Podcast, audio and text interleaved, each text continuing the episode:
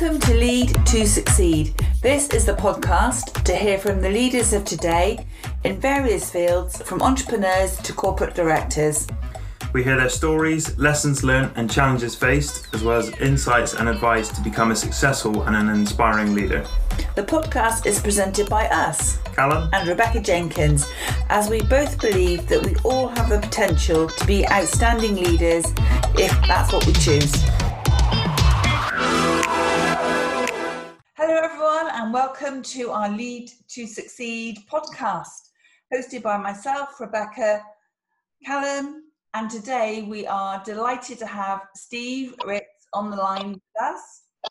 And Steve is from Arizona, where I think right now he's told us it is extremely hot. But before we get into that, I would really like to introduce Steve. So, Steve is the, C- the Chief Experience Officer of Imagine, which we're going to have, hear a lot about.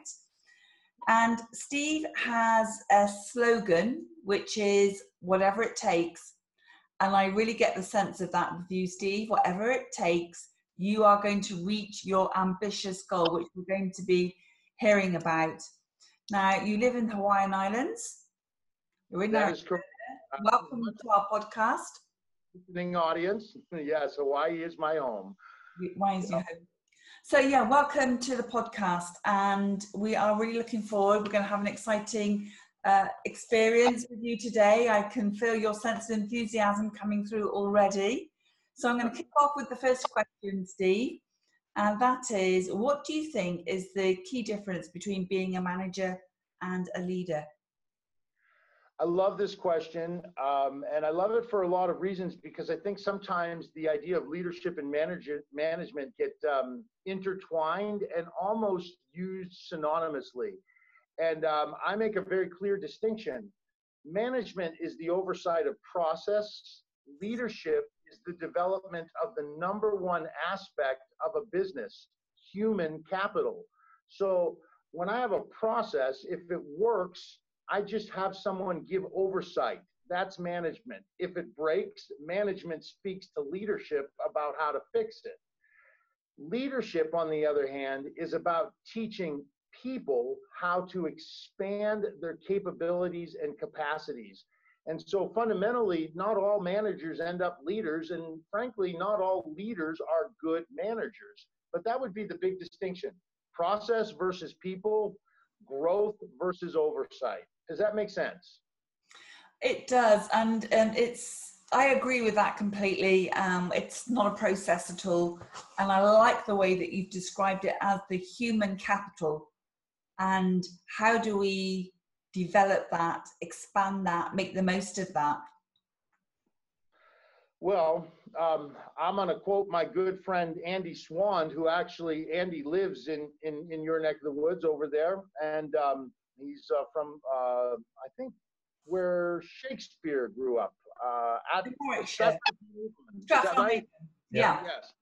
Boy, that's really stretching my mind from literature days back back beyond. But Andy um, likes to talk about humans at work, right? And I've got a good friend here. Um, he calls it humanology. So the development of those types of skill sets or the process by which we bring people into either silos of management or leadership has got to be human centric. Um, it has to have empathy.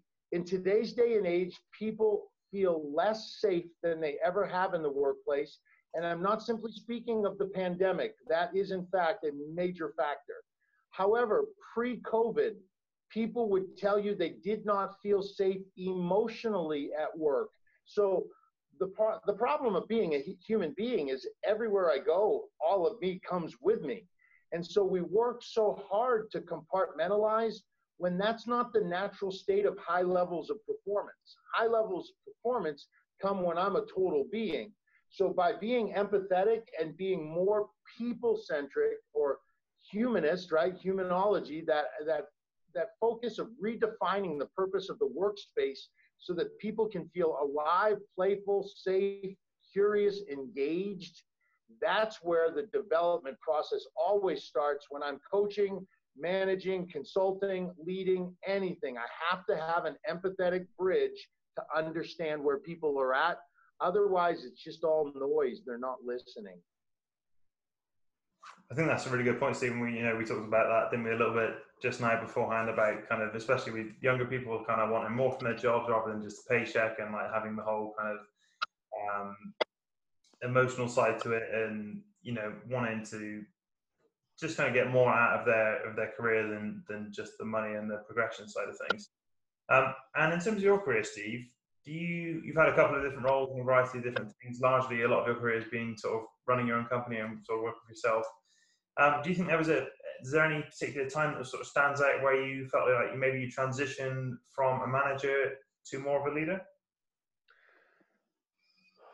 You know, when I was thinking about this before, um, I've been put in management roles, and I think there's an old movie line: "Nobody puts baby in a corner." Um, so, like for me, management was a corner. It was like I wanted the interface with people. I didn't want to just oversee process. And so, from a very young age, I, play soccer, or as you would say, across the pond, football, right? Um, and I played semi-professionally, and um, I was a striker. So for me, it was always about leading the ball down the field, right? And and um, and, and putting it in the goal. And and I had a coach very early on who said to me, if you want it to be, you know, um, then you know, the, if, if if it's to be, it's up to me. I think is how he said it. And so from uh, from a catalytic perspective, I only managed when I was required to, because I think my natural predisposition was I wanted to be a leader. And I think there's a difference between wanting control because we're afraid of outcomes and wanting to lead because you're excited about outcomes, right? Um, but there were two places in particular, um, Callum, where this was true. My first job ever in Chicago, I was in the restroom at lunchtime after having gone for a jog and uh, our facilities where I worked had full showers, and I was taking a shower, and um, the boss came in and he said, "How was lunch?" I said, uh, "Well, I, I'm about to eat it right now." He said, "Well, you only got five minutes left." I said, "Yeah, I'm just going to wolf it down." Well, what'd you do during lunch? I went for a run. To which he said to me, "We don't do that here," and that's when I knew that my days of being managed were over. Within six months, I'd left, I'd left Chicago and started a new opportunity in um, uh, metropolitan Phoenix area where I happen to be visiting now. So that's the best story I can give you. I was done with management after that. yeah, I think um, I can I can definitely relate to that. I think that would um, I think if you've got that sort of entrepreneurial sort of like leadership spark in you, that would be enough to think, mm, yeah, it's probably not the right place for me. for sure. I think that's a funny, uh, yeah, funny, funny example to give, and like quite a, um, an odd place to for it to stick in your mind as well, isn't it? Right, right, very weird. But that was that was the uh, that was the tipping point for sure. Great question. And you probably have seen it um, because unfortunately it's very prevalent when you have a, a, generation of baby boomers who have been conditioned to run companies certain ways, and you have a whole bunch of innovators with millennials, they're always bringing new ideas to the table. And when they hear like, uh, "Hey, we don't do that here," um, they're going to leave and go become the competition for sure. And um, and I'm going to coach them to go beat them because like yes. we got to have a more open mind, right? It's important. Without, without doubt, we've got to have a more open mind. Yeah, exactly. Um, so, Steve, after you kind of made that transition into you know doing something different, is there any particular point that stands out in your career after that as like a really significant challenge you faced as a leader? Is there anything that sort of yeah? Um, the very first um, the very first time I started my own business here in in Arizona, and people always turn their head sideways when I'm about to say what I'd say. I opened a scuba diving store in the middle of the desert. and so, well, however, logistically, it was just a quick six hour drive to California or down to uh, Mexico and the beautiful Sea of Cortez. So it's not as bad as people think. It wasn't, it was really a good business move. Um, however, I uh, saw the store grow from just at the time, my wife and I and a partner, all three of us were instructors. Between the three of us and our regular three jobs and throwing some money into this little dream, we had our own business, right? And watch this. A year later, we had uh, grown to over a million dollars in gross sales, a little scuba store in the desert, 21 employees, of which six were full time and uh, the other 15 were part time. And uh, we'd have a staff meeting once a month. And of course, I think, oh man, we must be doing something great. And I go into the staff meeting, guys, and you talk about mutiny on the bounty. One of the people got up and said, um, Hey, why don't you sit down, boss? Um, we're going to run tonight's staff meeting. And I said, No, no, no, I got it. Really, we got lots to cover. And they're like, no, you're going to sit down or we're all going to walk out. I was like, whoa. So the biggest defining moment, and I've had many more, but this one just stands out. I think a lot of times in leadership, we think we have to be ready with something to say. And, um, and I am because I'm well read. I'm very, uh, like, I'm always wanting to learn. I'll have something to say, but I've learned that really the greatest art of leadership is letting go, listening, and letting others lead. Now that's a lot of L's, right? Letting go, listening, letting others lead. Um, but I will stand by that today. Fact is, is I'll tell you when you look at the companies that will fall today, they'll fall because they didn't let go, listen, and let others lead. Millennials represent the most educated generation to ever walk the planet Earth more knowledge, more information, more access fingertip wise as to where to get it. And for the rest of us to say, hey, uh, we got something for you to hear, so sit down. Uh uh-uh. uh So that was a big lesson, and I'm glad I learned it then. I have repeatedly had to learn it. First coach I ever had said, Have you ever thought about the executive level tool of listening? And the first word out my mouth was, Well, that means I'd have to stop doing all the. And I was like, between those two, I'd say listening's a huge thing. How, how much, how much, how much of that do you see today, though, Steve? Still, I mean, you're you're working in all sorts of organisations. You've worked in some big corporates, really re- fairly recently. How much of that are you seeing today? Because it sounds so outdated to you, to me, and probably as well to Callum. But you know, are you still seeing that approach?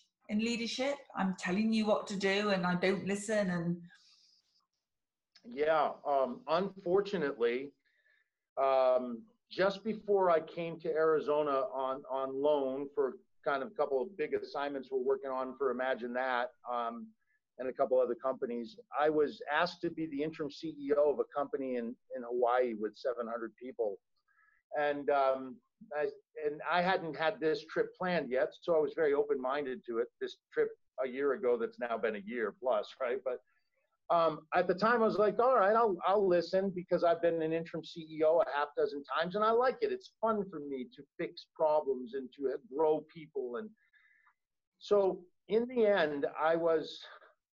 I really, it was reinforced to me that no matter how positive I am, and no matter how vibrant and willing to listen, willing to change, and attract and be around and seek other people that are like minded, like the two of you. Sometimes I think we live in our little bubble. And when I step into these worlds where I'm asked to go fix a company that has 700 people, 68% of them 30 or younger, right? So young workforce. And I'm like, man, this will be awesome. And they said, yeah, here's the thing. We don't know how they talk. We don't want to know how they talk. Just, just fix this problem. I said, well, what's the problem? We can't communicate with them. I said, well, maybe the problem isn't 60% of your workforce. Maybe, and I was, I was just like I am with you now, a little silly. I said, maybe it's just the three of you. And um, we kind of looked at each other like, how dare you say this? Yeah. And I said, listen, I said, listen, I will contemplate this, but we're going to have to take a few weeks. And so we came into the last week, and I thought I'd got them to see what we needed to do. And they said, okay, we're on board. We agreed to everything, including your compensation. And frankly, I asked for a lot because I didn't want the job. I, I just didn't think it was going to work. Something in my gut said, all the boxes are checked, but something's wrong. So when they said that, I said, okay, really? And they're like, yeah. They said, but one thing, we don't want to have to have anything to do with this. And I thought to myself, well, your offer is very lucrative, very much on my terms, but when you leave the most important part of the equation out, the people making the money for you, there's just no way I, I, can do it, right? You've got to be part of it. So the kind of long answer to your question is yeah, it's pervasive, it's everywhere. I will leave the company not named, but one company that is so audacious, it makes well over uh, uh, $40 billion in net profits last year, right? A publicly traded company, and that's why I'll leave them unnamed because they were my client. But um, when they don't even pay attention to why their senior level leadership leaves, it's just audacious. It's like, yeah, we got this. So yeah, I'm going to tell you, I think it's prevailing, and I talk to a lot of people um, in Callum's age group who say, I left another job, I left another job, I left another job. So yeah, it's unfortunate, but it's out there. And well, giants are going to fall unless they start listening. I know you're on a mission to change that, and we will come to that a little bit later on. But how important do you think um, it's been to you, Steve, and to people that you work with to to have training in leadership? Do you think it's something natural? Do you think people actually need or benefit from from training, leadership training, development? You know, I flip flop, flip flop back and forth. Are, are are leaders born or are they made? Right? Like um, another story from my youth. I I was always a quiet, shy guy, and I went to a boarding school in high school, and I I, I fancied this young lady, and and was going to ask her to like the fall dance, and and at the boarding school. Well, I didn't know what grade she was in. I was a freshman or ninth grade, and she was a 12th grader. And I just fancied her. I said, I'm going to ask her. And I asked her, and she said yes. And boy, did that piss off all the seniors. And the next weekend, I'm literally hanging by my underwear from my closet because of that. And I thought, this is not kind or nice, right? You know, I thought to myself, why are they doing this to me? And that's when this leader was born, right? Like I was like, I'm not letting that kind of stuff happen to me anymore. So the, the premise of training leaders, I think, whether they're born that way or we train them to become that way, now more than ever, I am about enormous collaboration the more exposure I can get more people, including myself, to others doing it differently than I'm doing it. And it's all based on one thing, guys the brain science, because we're blueprinters. I mean, look at some of the great leaders today and say personal development Tony Robbins, Dale Carnegie, Zig Ziglar no one would ever ever debate that they've done amazing things. I would simply de- i would simply debate that they probably could have done more amazing things if and this is not judgment it's just observation. If they had got their brain doing something different i, I use Ton, tony because he's a he's a he's a big hero of mine. But for 30 years he's done three things unleash the power within date with destiny and business mastery within that silo. Now he's got lots of other businesses but like um, as a public speaker, I've never gave, given the same address twice because I can't bring fire to it. I can't bring passion to it. So the training process for leaders has to be heavily based on experience. And the more experience that comes from outside the comfort zone, the more likely to get better results in firing up more passionate leaders. Does that resonate with you by creating that distinction? Yeah, it does. It's it's about looking at outside experiences to develop as a leader. I think is the key that I take away from that. And that's a really interesting point about Tony Robbins. I'm a big fan of his, and I've never looked at it that way. What, yeah, what, and, could he have achieved? I mean, you know, I look at him, and I think, why he's what has he what he has achieved is phenomenal. But you're right, he could have perhaps achieved even greater things yeah, and I would hate for your listening audience to, to misconstrue what I'm saying. I'm a fan, right? Yeah, I'm a fan. And yet, here's the reality if we live in the space of imagination, we are always in the production of new levels of consciousness, new expansion of thought and idea. And when you go there as a business person, it's risky business because you're constantly changing the model. right? So the reason why he's been successful is because he knows what works. Yeah. My whole thing, and, and this will get me in trouble, but hopefully with all the politeness in the world, I think the last 50 years, self-help industry has done wonderful things, and yet it's all wrong. And you can use that as a teaser clip if you want. Here's why. Because the brain at the amygdala, at the very stem, says, as, as much as you two like me and think I'm nice and I like you, my brain's telling me don't listen to a word they say because it's not your stuff. It's like it's outside you, right? It's got guard up. So think of it this way.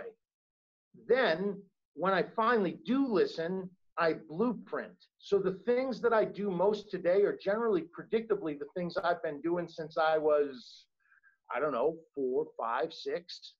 And the reason why the old rule of why do so few people get much out of personal and professional development and or, or, yeah so few. And then those who do get something out of it they get most of the benefit. The old 80 20 exchange mm-hmm. right? 80% goes to 20% of the people and vice versa. There's a reason for that. Because we are not designed to do what other people say that's not our nature. Our nature we were born curious. We were born you know to to touch taste experience feel and to create our own way. But education, though useful, created this world where by six or seven years old, I was taught that curious questions get thrown away and correct answers are the pathway to my fame and my fortune. Billy, Billy, pick me, you know, right kind of thing. And Billy answers the question, he gets a star on his forehead. Susie gets it wrong and she goes home and she cries to mama. But the truth is, is if we can get that experiential, you know, curious kind of um, approach to seeing life as one big experiment instead of a stage or a performance, then pardon my French, but who gives a rat's ass what happens? It's not about the outcome, it's about the journey. And if something doesn't work, I keep going. We live in a society so driven by performance. If I mess up once, I can't ever get another job. It's kind of a backwards thing, if you ask me. With all of those things in the mix, Dee, what advice would you give aspiring leaders? So, would you say don't go and take any conventional kind of leadership training? Would you? What would you say to them? Eh, picking up on your point about using imagination and being creative. I'd say three things. One, what everybody else says to do, do the opposite. Absolutely. Do the opposite. There's too many people telling too many things as to what works and what doesn't, and it absolutely squelches the creative necessity of what the next generation will bring to the world. Let's face it, if we don't reinvent ourselves, we're going to destroy ourselves. And there's a lot of data to prove that because we're consuming the Earth's natural resources at very alarming rates. So that's number one, the opposite of what everyone says, generally speaking, right? Now, and the reason I say that is because your brain doesn't want to do what people say anyway. So let's just take the court shortcut and try something else. And then we can come back to what other people say, right? Like I have five people in my life who they have free reign to tell me anything and I listen 100% and I adhere to for at least a period of time to ensure that, okay, now that was an adjustment worth making. So I'm not saying be a radicalist, right? But I am saying if a leader really wants leadership, leadership of self is where it starts, right? Like having integrity to myself and being able to say, hey, I'm going to go for a walk today for 20 minutes, or I'm going to give hundred dollars at the end of the month to a charity or i'm going to help my aunt and uncle like and then doing that basic integrity is huge so do everything that people tell you not to do kind of the opposite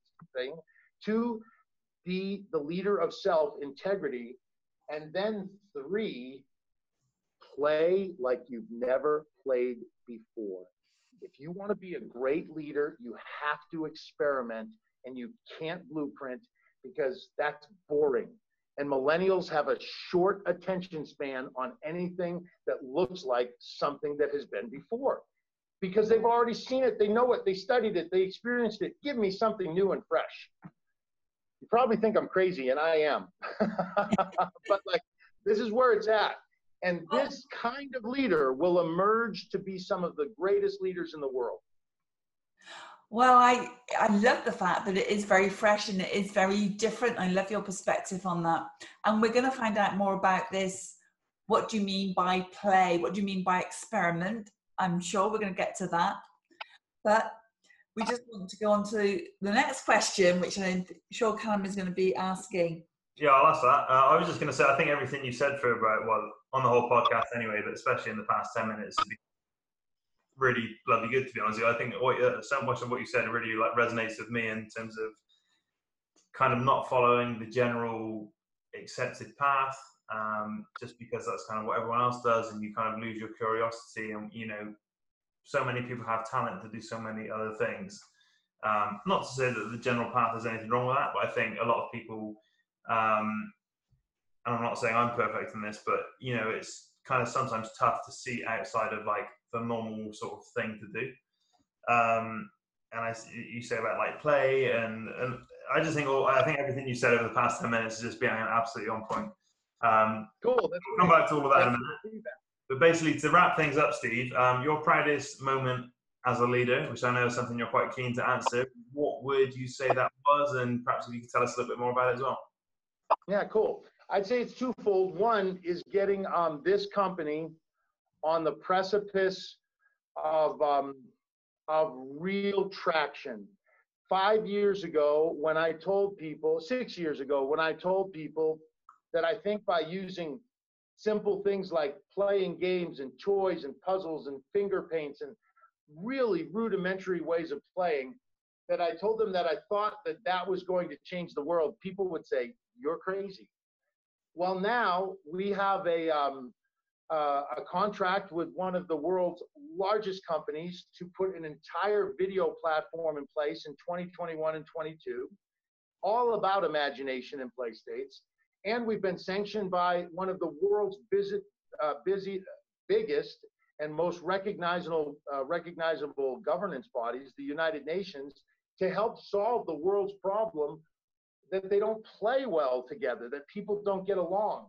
So while the work has just started in this, and, and at 54 years young, I feel like for the next 20 years, I'm going to be grinding out, having fun, getting younger, and we're going to really establish that. So I'm quite proud to say that just getting people to say imagination's important and now asking us to work on it, it's huge validation. But I would be reticent if I did not tell you my greatest sense of pride and leadership. I have been a study, a perpetual case study in almost I had a mortgage company that made me a, a, millionaire. I lost it. I was in a gold mining business, publicly traded markets. It made me a millionaire. I lost it. I had two wonderful marriages. I lost them. What's the only common factor? Me, right? Like I, and and through all that at a very young age, because I'm I'm 54 now. My kids are 29 and um, 26. So I mean, like I really have a great time with my kids but they saw their dad perpetually not quite get to the finish line. So um, my greatest joy is knowing that, that that's happening now and knowing that they were able to draw from the transparent life I lived. I never hid anything from them. They saw all my failure. They've seen my successes. And the fact that they love me, that's my greatest, my greatest leadership. My daughter is an executive producer in Hollywood. She was um, one of the key leadership pieces on America's number one comedy for years, The Big Bang Theory. And at 29, she stood up in the midst of this whole Me Too movement as a woman and said entirely different things about it to really get women thinking differently. She was featured in, I think it was the New York Times and TV Guide here in the United States as as Hollywood's next, you know, female executive. And I was like, wow, it's been worth every bit of the ride. We had dinner a few a few months ago, and I asked her, "How? What do you attribute your success to?" She's like, "Dad, that's so silly. Why would you ask me that?" And I like, I was just curious because we're going to interview her for, for, our podcast, and she said, um, "It's obvious. You taught me that I can have anything I want. Just keep my imagination alive, right?" And I was like, "Well, yeah, I guess I did teach you that." And then my son, he and I started a journey to sail around the world in six years and I pledged to him that we would get to the top of Mount Everest by the time I'm 65. And he's just an adventure junkie. And it just thrills me that he could have lived in his sister's shadow, but he chose to live his own life. They're very different. They're amazing. They're my pride and joy. So those are my greatest leadership moments. And um, hopefully that creates some inspiration for others. I'm sure it will. I mean, I'm, I'm loving all of that. And kind of the, the fact that we lead our own leadership is so important. It is all down to us. Would you like to share as we just finished, Steve, around what your big project is now? I know you've touched on it, but is there something you would just like to share with our listeners about what's making you really excited going forward? I would be happy to. I was looking for an object lesson because I forgot to bring any of my um, uh, object lessons, I usually carry toys with me everywhere I go. I got this crazy idea, so instead I'll just use a little mug to remind everybody, right? Can you see that? The Superman, oh wait, I put it up there, right? Yes. Is this the Superman logo there? Yep. Oh, here, let's show the actual character. So, so I think there's a superhero in every one of us. Now, we have an American-based cartoon called Scooby-Doo. Do you have that in England? Yes, we yeah, do. Yeah. do. Yeah great, great. Then this will be this will be a great way to end. So you know, he goes, "Oh, Reggie," right? You know that kind of silly stuff. Well, my last name's Ricks, so he's my superhero and he's my imaginary friend because every time he gets himself into hot water and scary situations, he manages, as clumsy and as silly as is, to get the bad guy and to come become the hero, right? And so I'm like, all of the Scooby snacks, right? And my belief is, no matter how old we are, that through states of play, we can relax the intensity that the world has put upon us like never before, with globalism being pushed on by nationalistic values that are less than useful, by pandemic challenges, by emerging companies vying for more market share, and by silly wars that are senselessly old from generations ago Mm-hmm. The world is in more pain than it's ever been. And um, so, my big project, imagine that, is bringing to the marketplace in 2021 100 hours of unique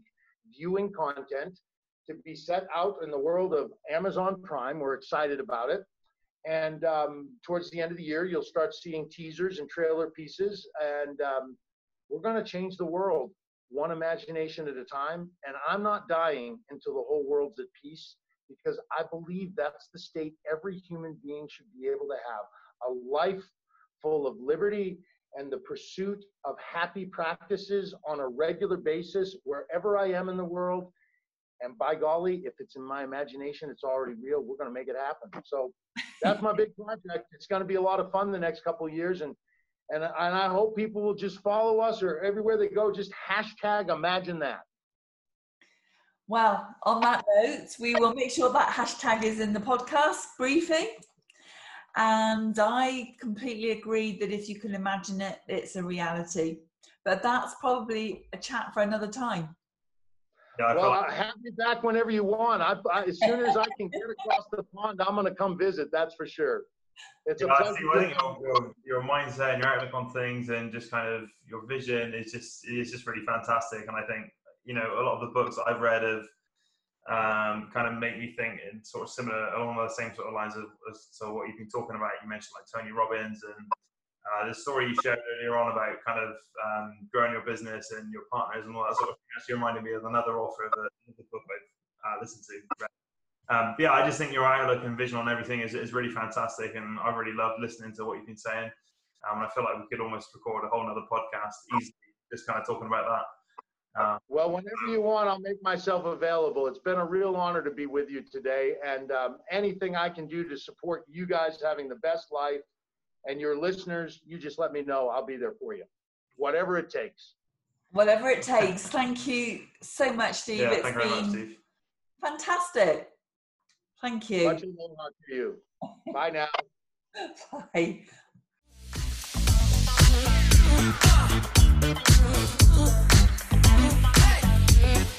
Come on, come on.